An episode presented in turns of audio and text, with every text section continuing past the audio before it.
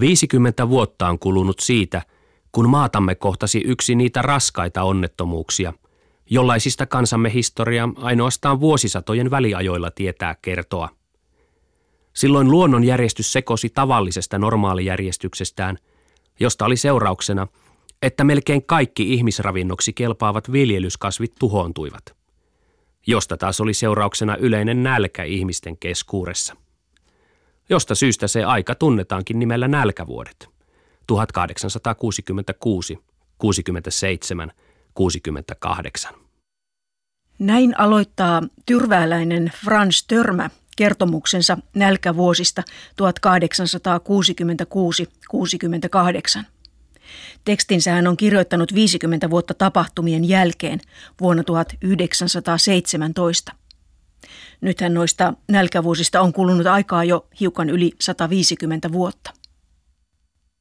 Kuten Frans Törmä kertoo, 1800-luvun puolivälin jälkeen Suomea koettelivat katovuodet. Huono aika alkoi jo vuonna 1856 ja sen jälkeen seuranneena 12 vuoden jaksona huonoja satoja tuli eri puolilla Suomea useaan kertaan. Kaikkein huonoin sato saatiin syksyllä 1867. Syyshallat tuhosivat silloin viljan ja muut ravintokasvit laajoilla alueilla ympäri Suomea. Kun suomalaisista jopa 90 prosenttia sai elantonsa maataloudesta, kadon seurauksena oli suoranainen nälänhätä.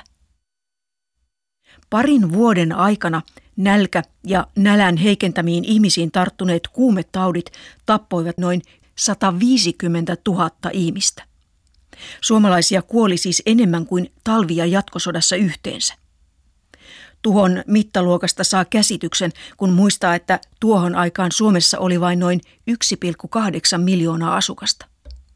Jos kuolinluvut siirtäisi nyky-Suomeen, se tarkoittaisi 450 000 kuollutta, siis lähes puolta miljoonaa uhria lyhyen ajan sisällä. Nälkävuosista 1866-68 tavataankin puhua Euroopan viimeisenä suurena nälkäkatastrofina. Nälkävuosien tapahtumiin ja nuo ajat kokeneiden ihmisten muistoihin keskitymme tämän ohjelmasarjan myöhemmissä osissa. Tässä ohjelmassa yritämme tutkijoiden kanssa selvittää, miten noin suuri katastrofi oli ylipäänsä mahdollinen ja miksi se tapahtui juuri tuohon aikaan. Edellinen suuri nälänhätä Suomessa oli koettu parisataa vuotta aiemmin, 1600-luvulla, mutta siitä oli kulunut jo vuosia ja Suomi oli mennyt paljon eteenpäin. Oli rakennettu tieverkostoa, ulkomaan kauppa oli lisääntynyt, kansakouluja perustettiin, maalla oli oma autonominen hallinto ja valtiopäivätkin oli pitkän tauon jälkeen saatu koolle. Toisaalta katovuosia, eli siis huonoja satoja, oli kyllä koettu 1600-luvun jälkeen montakin kertaa, mutta ne eivät johtaneet nälänhätään. Mitä siis 1800-luvun puolivälissä oli toisin? Taloushistorioitsija tutkija Miikka Voutilainen työskentelee Jyväskylän yliopistossa. Hän on väitöskirjassaan selvitellyt Suomen viimeisen nälänhädän taustoja. Tohtori Voutilaisen kanssa aloitamme asian selvittelyn väestön kasvusta, joka Suomessa tapahtui 1800-luvun aikana. No, suomalainen väestöhän on kasvanut tai kasvoi erittäin voimakkaasti 1800-luvulla. Että tällä hetkellä, kun me ollaan kauhean huolissamme tuota, väestön kasvusta, että meidän syntyvyys laskee entisestänsä, niin 1800-luvulla tämä ei ollut missään muoto ongelma, että väestö, väestö niin kuin turposi kuin pulla taikina. Ja tuota, tämän väestönkasvun taustalla on useita tekijöitä, joista niin kuin ehkä merkittävin on itse asiassa sellainen, jota täytyy lähteä hakemaan parisataa vuotta aiemmasta ajasta, eli tästä 1690-luvun nälänhädästä ja sen jälkeen tulleesta suuresta pohjansodasta, jonka liittyi sitten isovihan aikainen miehityskausi Suomessa. Ja tänä aikana Suomen väkiluku putosi hieman arvioista riippuen niin tuollaisen ehkä neljänneksen. Ja suuri osa siitä väestönkasvusta, mitä 1860-luvullakin edelleen tapahtui, niin oli itse asiassa paluuta tästä 200 vuotta aiemmasta tuota, väestökurimuksesta. Ja siis Suomen historian korkeimmat väestönkasvulukemat on itse asiassa kellotettu 1720- ja 30-luvulla, jolloin väestö on kasvanut suurin piirtein 2 prosentin vuosivauhtia. Ja sitten kun me tullaan kohti 1700-luvun loppua, 1800-lukua, niin väestön kasvu pikkuhiljaa hiipuu ihan johtuen tällaisista niin luonnollisista rakenteellisista tekijöistä. Eli se lovi, minkä tämä 1690-luvun nälähätä, iso viha, suuri pohjansota aikaan sai, niin se lovi katosi ja sitten niin kuin muut rakenteelliset tekijät, väestön ikärakenne ja muut vastaavat alkaa tulemaan niin kuin, ö, vaikuttamaan. Mut, mutta siihen niin kuin liittyy muitakin kuin puhtaasti tämmöinen niin kuin paluu siitä parisataa vuotta, 150 vuotta aiemmin tapahtuneesta häiriöstä. Ää, 1700-luku ylipäätään on ollut erittäin suotuisa sato, satojen näkökulmasta, eli käytännössä pikkuvihan jälkeen, joka on siis päättynyt 1740-luvun alkupuolella, joka on tämmöinen niin toinen 1700-luvun merkittävä venäläismiehitysjakso, niin sen jälkeen sadot on ollut erittäin hyviä. Ja tämä on niin kuin myöskin osaltaan ajo sitä väestönkasvua ylöspäin. Tähän liittyy isojaon aiheuttamat niin kuin tuota, tai mahdollistamat enemmänkin tuota, maankäyttömuutokset ja sitä kautta asutustoiminta Suomen niin kuin erämaihin, joka mahdollisti väestön niin kuin siirtymisen yhä enemmän salomaille ja sitä kautta edesauttoi väestön kasvua. Ja tuota, jos me katsotaan tämä väestön kasvun niin pitkää linjaa, niin meillä kuolleisuus ei käytännössä pitkällä aikavälillä juuri muutu vesiteollisen aikana, jolloin tämä kaikki väestön niin kuin tämmöiset niin kuin isot muutokset niin kuin vuosikymmenten, vuosisatojen aikana on pitkälti syntyvyyden muutoksia. Että kuolleisuus ei ala laskea vasta kuin sitten niin kuin 1800-luvun jälkipuoliskolla. Hyvä, että sanot enemmän ruokaa, enemmän ihmisiä. Uh, no siis periaatteessa. Um, siis suomalainen väestönkehitys on siinä mielessä itse asiassa jossain määrin pohjoismaisittain outolintu, että, että meikäläinen syntyvyys on, on ennen muinoin, eli tässä tapauksessa niin kuin esiteollisen aikana, ollut erittäin herkkä ää, tuota, elintason muutoksille. Eli, eli tässä tapauksessa satotason muutoksille tai sitten tuota, reaalitulojen muutoksille. Ja tämä on käytännössä se, se, mitä kautta se vaikutus on tullut, on tullut siis sitä kautta, että, että huonoina aikoina ää, on pyritty myöhentämään avioliittoja ja sitten suuri osa syntymistä, kun tapahtuu avioliitoissa, niin käytännössä avioliittojen vaihtelu on sitten vaikuttanut voimallisesti väkiluvun kasvuun. Ja jos sadot ovat suotuisia, jos on mahdollisuutta raivata peltoa, perustaa tällaisia tuota, tiloja, metsätiloja, niin se luo edellytyksiä uusien perheiden perustamiselle ja se näkyy meidän väkiluvun kasvussa 1700-1800-lukujen aikana. Suomalaisia oli vuonna 1800 vain runsaat 800 000. Nälkävuosien alla 1865 väkiluku oli enemmän kuin tuplaantunut. Ihmisiä oli jo runsaat 1,8 miljoonaa. No, no se vanha selitys tälle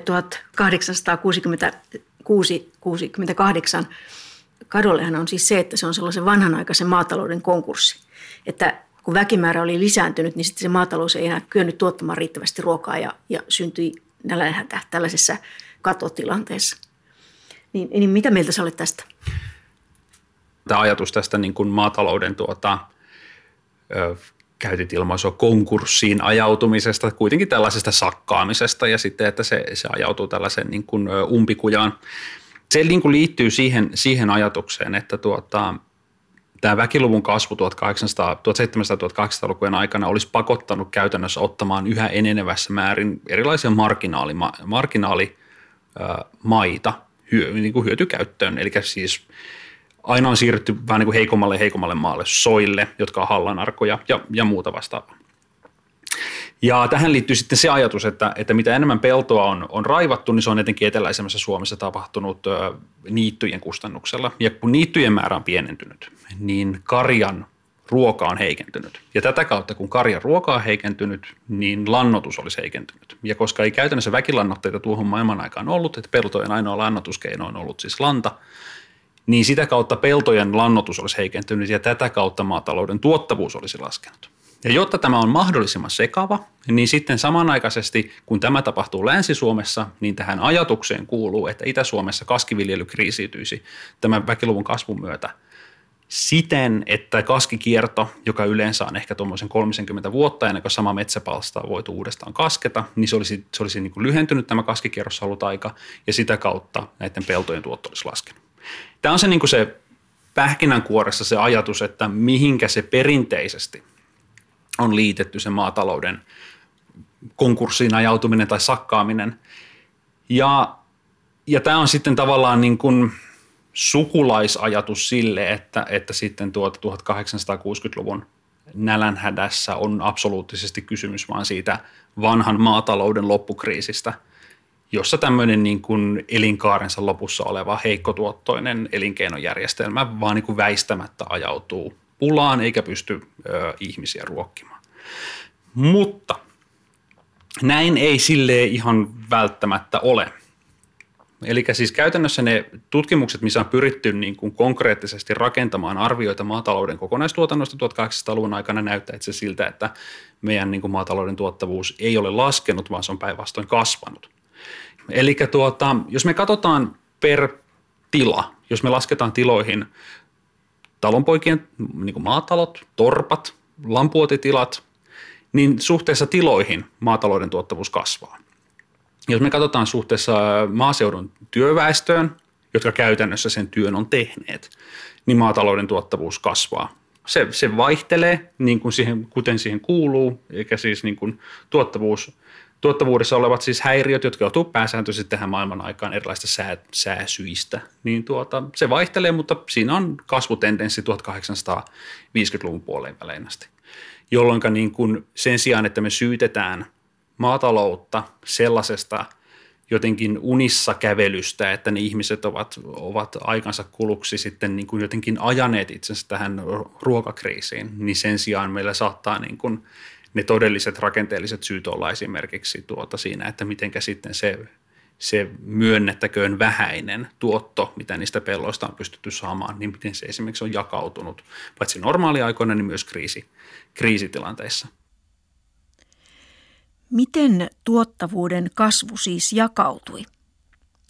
Ainakin siitä hyötyivät ne, joilla oli hallussaan viljelysmaata, eli siis kartanon omistajat, talolliset ja myös torpparit.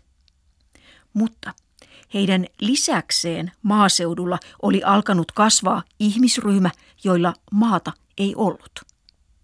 Suuri muutos, mitä 1860-luvulla tultaessa tapahtuu, on ehdottomasti tämän niin kuin maaseudulla tällaisen niin kuin irtaimen maattoman väestön synty.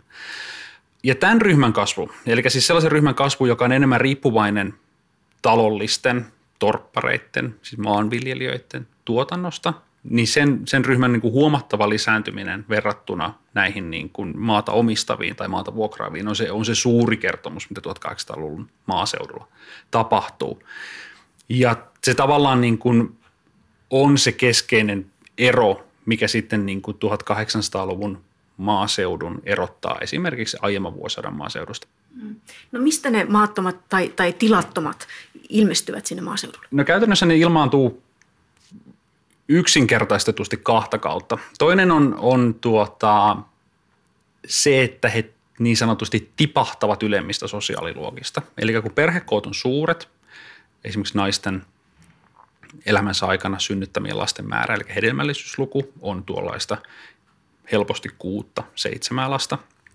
Ja ime, no, imeväiskuolleisuus rumasti ilmaistuna hoitaa osan tästä, eli siis suinkaan kaikki nämä ö, kuudesta kymmeneen lasta eivät selviä, selviä aikuisuuteen asti, mutta huomattava osa kuitenkin. Niin syntyy huomattava tällainen niin kuin ylijäämä esimerkiksi talonpoikastiloihin, joita ei pystytä asuttamaan tai pitämään näissä taloissa asumassa.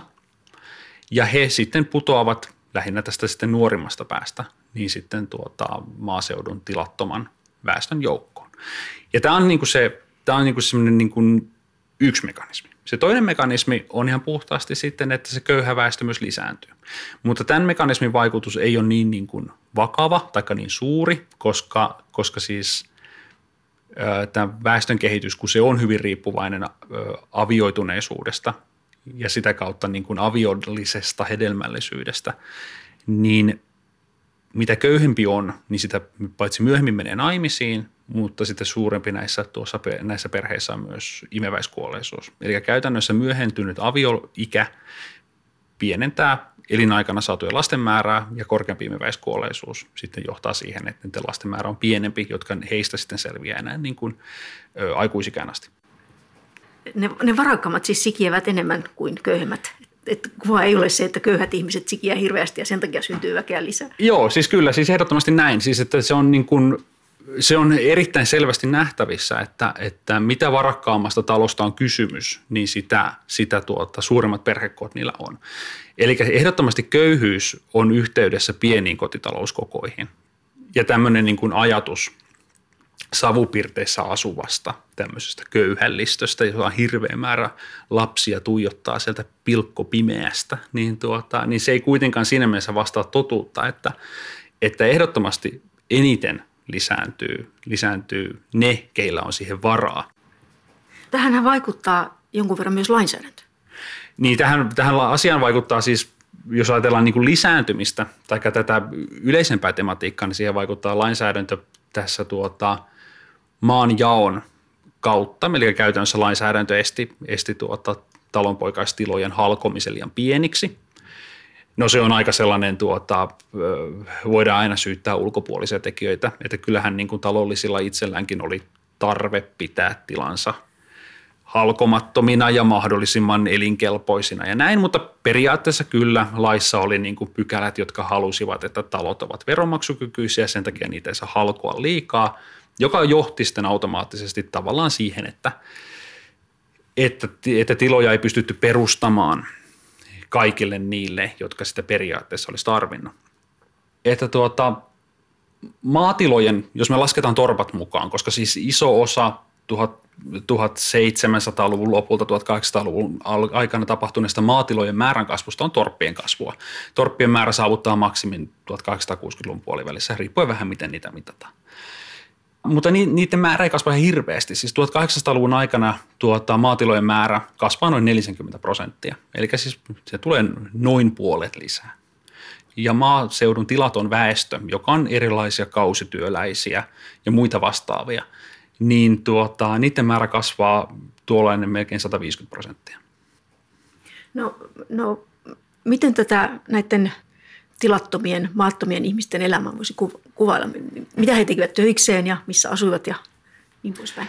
Um, heidän normaali toimintaansa, siis tällaista, niin kuin, että mistä he saivat esimerkiksi elantonsa, niin siitä itse tiedetään yllättävän vähän. Siis kyllä me tiedetään ihan siis sellaiset, että, että he teki, teki erilaisia mitä voisi ehkä kutsua vaikka hanttihommiksi, ja he osallistuivat talojen, torppien mahdollisesti myös kartanoiden päivätöihin niihin aikoihin, kun niitä on erityisesti tarvittu. Eli tämä tarkoittaa pitkälti niin kuin, heinätöitä heinä, heinä-elokuussa sekä sitten tuota, elonkorjuuta elosyyskuussa. Mutta että, tässä liittyy semmoinen niin kuin tietty mystiikka, mikä on niin kuin meille taloushistorioitsijoille jossain määrin vielä epäselvää, että, että tällaiset niin kuin talojen työvaiheet, joissa on tarvittu ulkopuolista työvoimaa, eli nyt esimerkiksi juuri niin kuin heinätyöt ja sitten elonkorjuu, niin ne eivät kestä kuitenkaan erityisen kauaa. Eli heinätyöt on maksimissaankin kuukauden, luultavasti pari viikkoa.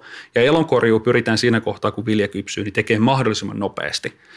Ja se tarkoittaa käytännössä sitä, että, että tuota, isolla ryhmällä on, on tuota pellot yritetty saada viljasta puhtaaksi ehkä viikossa. Ja tämmöiset työmäärät, että jos ihminen on töissä vaikka kuukauden kesällä, niin se ei vain yksinkertaisesti riitä aikalaisella palkkatasolla tuota, elämiseen. Eli jotain muutakin on pitänyt tehdä. Siinä, ja sitten mukaan tulevat tällaiset niin kuin, ää, tehtävät, joista he, he ovat voineet periä jonkinlaisia maksuja. He ovat saattaneet osallistua johonkin niin kuin kunnossapitotöihin tai tienhuoltoon tai vaikka mihin. Eli heidän, niin kuin, heidän niin kuin, tulolähteensä on varmasti olleet hyvin moninaiset, mutta näistä on myös niin kuin erittäin vähän tuota, tietoa olemassa. Siis esimerkinomaisesti niin 1865, joka on jota voidaan pitää jonkinnäköisenä nollavuotena suhteessa tämän nälähädän vakavimman vaiheen edistymiseen, niin päivätyön palkka on ollut noin, noin markka 40 penniä.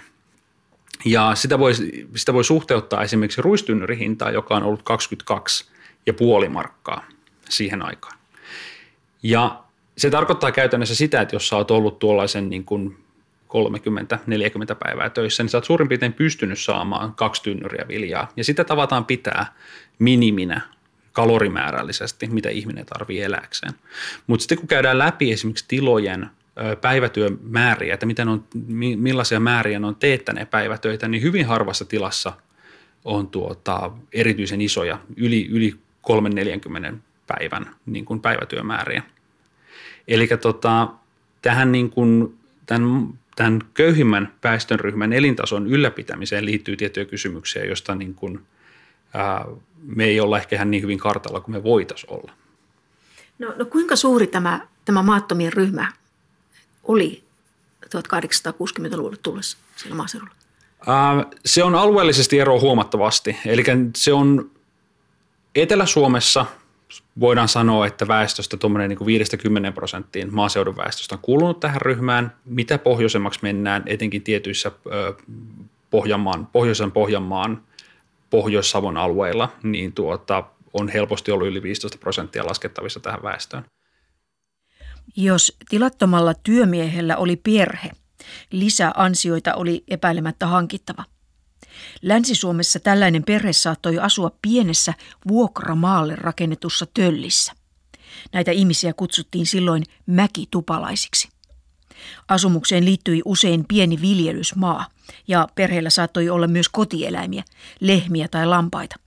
Eläimet laidunsivat vuokratulla tai kylän yhteisellä niityllä ja niille kerättiin talveksi heinää ojien varsilta tai pellonpientareilta.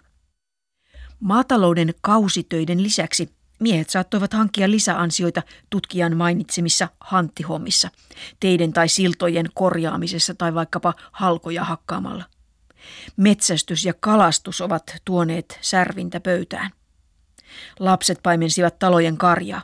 Naiset kehräsivät emännille lankoja tai kutoivat kankaita tai kävivät auttelemassa erilaisissa kotitöissä isommissa taloissa. Viinan myynti on tietysti ollut läpi aikain suomalaisella maaseudulla yksi tapa hankkia lisätuloja.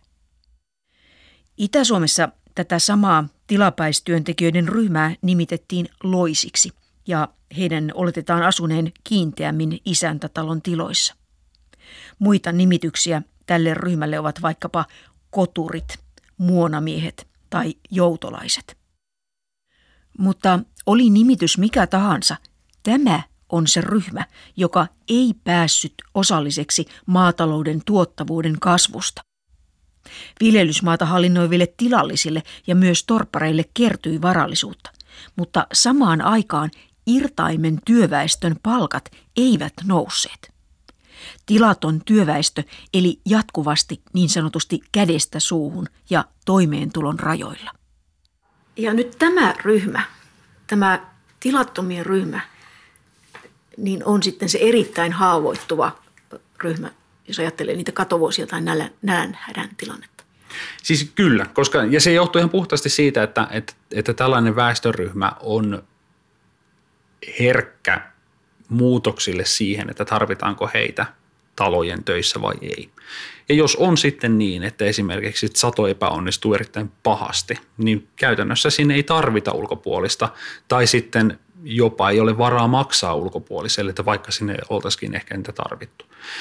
Ja tässä mielessä juuri tämmöinen, työ, tämmöinen niin kuin työvoima, tämmöinen jonkinlainen tuota varanto, mikä 1800-luvulla näistä sitten tästä niin kuin tilattomasta väestöstä muodostuu, niin on hyvin riskinen, koska heidän, heidän elintasonsa on ollut riippuvainen tästä maatalouden tuotosta, joka on saattanut vaihdella sitten erittäin niin kuin voimakkaasti enemmän kuin, kuin sen maata omistavan väestön. Niin siis kyllähän, jos, jos katsotaan niin kuin puhtaasti, niin kuin, että kuinka paljon vaikka talonpoikien ruoan määrä on vaihdellut hyvinä satovuosina, huonona satovuosina, kyllähän sekin vaihtelee, koska, koska pääsääntöisesti heidän niin kuin elintasonsa on riippuvainen niistä pelloista, joilta he viljansa hankkivat. Mutta he ovat lähtökohtaisesti huomattavasti korkeammalla. Eli että jos, jos pystytkin, sanotaanko syömään vaikka kuutisen tuhatta kilokaloria päivässä, mikä on ollut joka on niin kuin nykymittapuulla järkyttävän runsaasti, mutta se ei ollut mitenkään poikkeuksellinen niin kuin aikalaiselle ylemmille, maaseudun ylemmille ryhmille.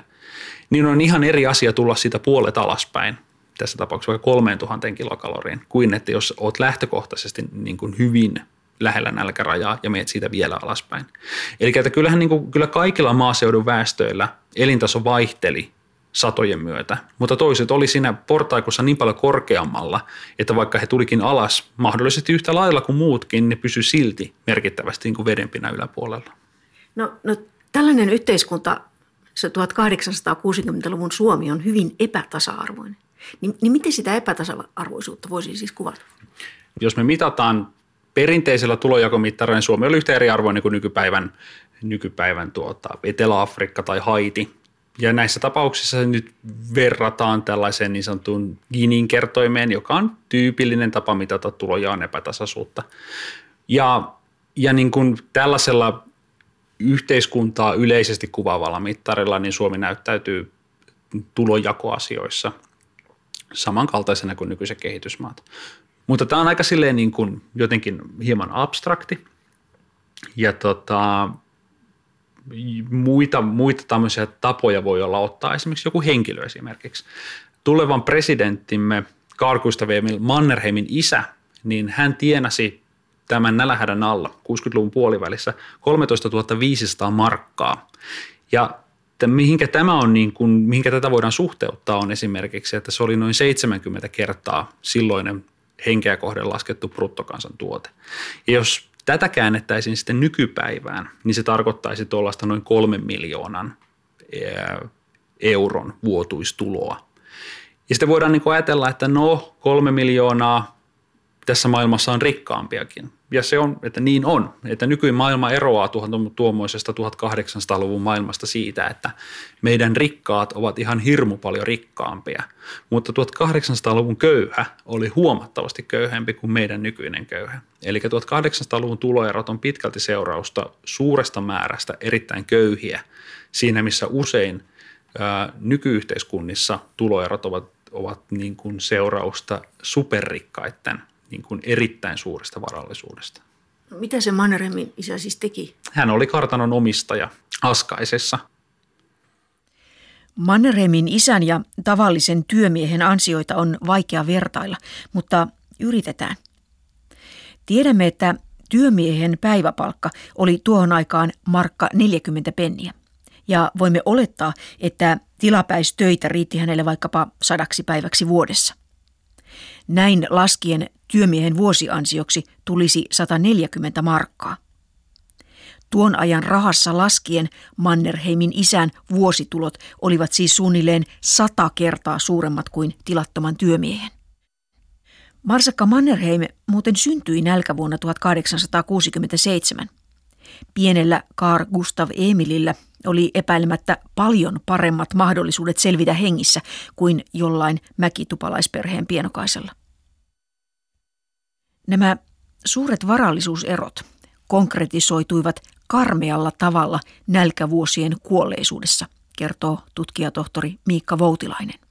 No se näkyy siis karikoidusti siten, että, että mitä huonommassa asemassa ihminen oli, sitä huomattavasti korkeampi kuolleisuus näissä ryhmissä on. Eli talolliset, joihin nyt lasketaan käytännössä talonpojat, maata omistavat ja maata vuokraavat, niin heidän, heidän kuolleisuutensa kasvoi maksimissaan kaksinkertaiseksi, jos sitäkään. Ja mitä syvemmälle siihen sosiaalirakenteen huono-osaisuuteen mennään, niin sitä, sitä niin kuin merkittävämmäksi se kuolleisuusnousu muuttuu. Ja meillä on niin kuin paikkapaikoina alueita, joissa tämän niin kuin tilattoman ö, maaseudun ö, kausityöstä riippuvaisen työvoiman kuolleisuus on kasvanut jopa niin kuin 20-kertaiseksi verrattuna normaaliaikaan. Eli siinä käytännössä näkyy hyvin konkreettisesti se, että, että kuinka eriarvoisessa asemassa ihmiset ovat olleet suhteessa siihen niin kuin maatalouden tuotokseen, siis viljaan, ruokaan, joka sitten päivän päätteeksi on päättänyt sen, että, että tuota, millaiset edellytykset ihmisillä on ollut selvitä tämän kriisin yli. Kokonaan toinen kysymys on se, olisiko ruoka riittänyt, jos se olisi jaettu tasan kaikkien kesken. Historian tutkija tohtori Jan Kunnas on pyrkinyt laskemaan yhteen kaiken katovuosina saatavissa olleen ruoan, siis viljan, maitotuotteet, kalastuksen ja metsästyksen saalit ja jopa hätäravintona käytetyt pettujauhot. Kunnas on päätynyt siihen, että jos ruoka olisi jaettu kaikkien kesken tasan, nälkävuonna 1867 ravintoa olisi riittänyt aikuiselle miehelle noin 1900 kilokaloria päivässä. Naisten ja lasten osuus olisi vastaavasti ollut hiukan pienempi. Tuollaisella 1900 kalorin päiväannoksella aikuinen mies ei pysty ainakaan kovin pitkään tekemään raskasta työtä, mutta toisaalta se ylittää reilusti perusaineenvaihdunnan tason. Suomessa oli kyllä nälkävuosina aidosti liian vähän ruokaa, mutta toisaalta tasaisempi tulonjako olisi ehkä voinut lievittää nälänhätää. Mutta palatkaamme vielä alun kysymykseen siitä, miksi nälänhätä iski juuri 1860-luvulla. Tutkijatohtori Miikka Voutilainen sanoi, että itse asiassa katastrofi oli mahdollinen hyvin kapeassa aikaikkunassa. Tuota, siis voidaan niin kuin hypoteettisesti ajatella, että, että tuota, 1860-luvun nälähätä ei sellaisenaan mittakaavaltaan olisi välttämättä voinut syntyä tämän tapahtuma-ajankohdan jälkeen eikä oikeastaan sitä ennen. Eli 60-luvun yhteiskuntarakenne sellainen kuin se on, niin se syntyy kuitenkin 1800-luvun kuluessa tämmöisen pitkällisen prosessin seurauksena, eikä se sellaisenaan ollut, ollut vielä niin kuin kypsä tällaisen kriisin syntymiselle esimerkiksi 1800-luvun ensimmäisenä vuosikymmeninä. Ja tästä näkyy esimerkiksi että 1830-luvulla Suomessa oli nälänhätä, mutta se jäi vaikutuksiltaan huomattavasti pienemmäksi ja rajallisemmaksi. Ja tälle yksi selitys on se, että tällaista niin kuin sosiaalista kriittistä massaa, köyhyyttä, eriarvoisuutta ei ollut siinä määrin vielä niin kuin 30 vuotta ennen tätä 60-luvun nälänhätää. Ja jos me lähdetään menemään toiseen suuntaan, eli 1860-luvun jälkeiselle ajalle, niin ihan käänteisesti tavallaan siellä sitten Suomi alkaa vaurastumaan, Suomi teollistuu, Suomi kaupungistuu, jonka seurauksena väestönmäärä, jotka on, on riippuvaisia maatalouden tuotannosta suoraan, niin sen väestön määrä pienenee. Ja tämä näkyy esimerkiksi 1890-luvulla, jolloin tapahtuu verrattain vakavia katoja, mutta niiden, niiden tuota seuraukset ovat häviävän pieniä verrattuna esimerkiksi 60-luvun nälänhätään. Jotenka meille syntyi 1800-luvun puolivälissä sellainen yhteiskuntarakenne, jota luonnehti nimenomaan tällainen merkittävä eriarvoisuus, johon liittyi tämmöisen niin kuin varattoman, tilattoman, kausitöistä riippuvaisen väestönosan syntyminen juuri siihen aikaan, mihinkä nämä kadot osuu. Ja siten itse asiassa meillä on tämmöinen hyvin suppea ikkuna, missä tämä nälähätä tässä mielessä on voinut syntyä. 1800-luvun Suomessa, aivan kuten nytkin, Politiikalla ja erityisesti talouspolitiikalla oli vaikutusta ihmisten elinehtoihin. Ennen nälkävuosia Suomessa koettiin tosiaan useampia peräkkäisiä katoja. Ja vielä 1860-luvun alussa valtio oli ollut erittäin aktiivisesti torjumassa katojen seurauksia. Valtio oli lainoittanut kauppahuoneiden viljaostoja ulkomailta ja kauppahuoneet olivat puolestaan jakaneet viljaa velaksi talonpojille. Mutta vuosikymmenen puolivälissä politiikka alkoi muuttua. Vuonna 1863 J.V. Snellmanista, tunnetusta lehtimiehestä, yliopiston professorista ja ajan johtavasta fenomaanista, tuli senaattori ja samalla senaatin valtiovarain toimituskunnan päällikkö. Käytännössä tämä nimitys nosti Snellmanin Suomen oman sisäisen talouspolitiikan johtoon, vaikka tietysti keisarin edustaja eli kenraalikuvernööri suurinta valtaa käyttikin. Dosentti Antti Häkkinen Helsingin yliopistosta on pitkän linjan nälkävuositutkija. Hän kertoo, että Snellman arvosteli ankarasti edeltäjiensä löysää lainapolitiikkaa. No hän oli ehdottomasti sitä mieltä, että siinä ollaan toimittu vastuuttomasti ja, ja, ja, ja tässä on ehkä myös sellainen ajatus laiskistuvasta kansasta, että jos sitä ruokkii liikaa tai sille antaa liikaa tämmöistä ulkopuolelle tulevaa apua, niin se epäaktivoituu ja totuttautuu vain odottelemaan ulkopuolelta tulevaa apua. Et Snellman oli hyvin vahva myös tämmöinen oman avun ajatus, että, että, että talonpoikaisväestö ja köyhät pitää itse aktivoitua hankkimaan toimeentulonsa ja, ja pärjäämään ja valtion puuttuminen siihen pitää olla niin minimaalista kuin mahdollista.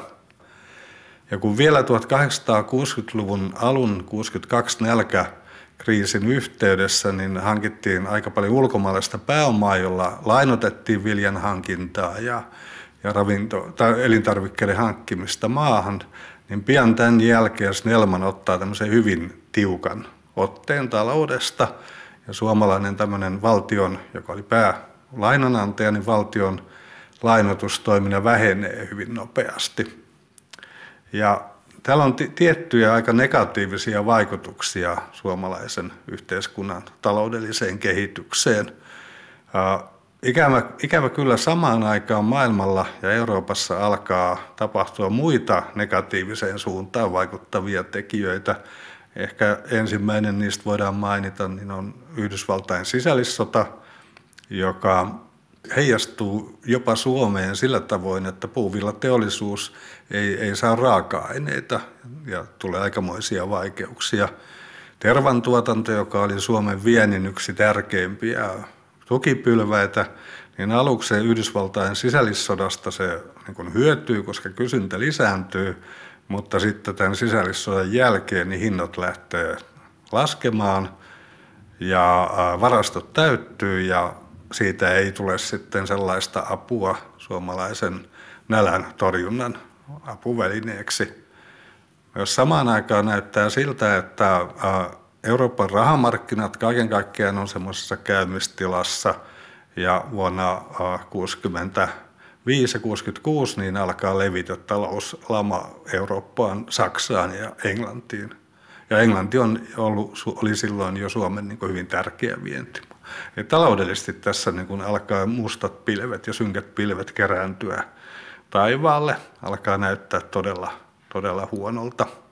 No sitten vielä tähän samaan syssyyn Suomi päättää ottaa käyttöön oman rahayksikön, siis markan. Tämä on Fennomaalien suuri, suuri idea. Snellmanhan siitä kunnian on saanut. Miten se oma raha otetaan käyttöön? No idea on toki se, että nämä Euroopan rahamarkkinat, jotka muutenkin vaihtelee, niin, niin Suomessa tämä valuuttojen heilahtelu oli erityisen hankalaa. Ja markka sidottiin silloin – hopea kantaan, jotta saataisiin vakinnettua markan arvo. Tämä tapahtuu aika huonolla hetkellä. Se oli, sitä oli toki valmisteltu jo pitkää aikaa, mutta kun se sattui juuri tällaiseen talouslamaan, niin se johti tämmöisen 20 prosentin deflaatioon, jolloin taas sitten näiden lainanhoitokustannukset alkoi kasvaa ja tästä seurasi semmoinen niin kuin syöksykierre, jossa, jossa konkurssit seuraa toisia. Tämä edelleen vaikeuttaa tätä muutenkin hankalaa taloudellista tilannetta. Mikä se deflaatio on? Deflaatio tarkoittaa rahan arvon siis nousemista, jolloin, jolloin taas sen lainan hoitokustannukset tulee entistä kalleimmaksi.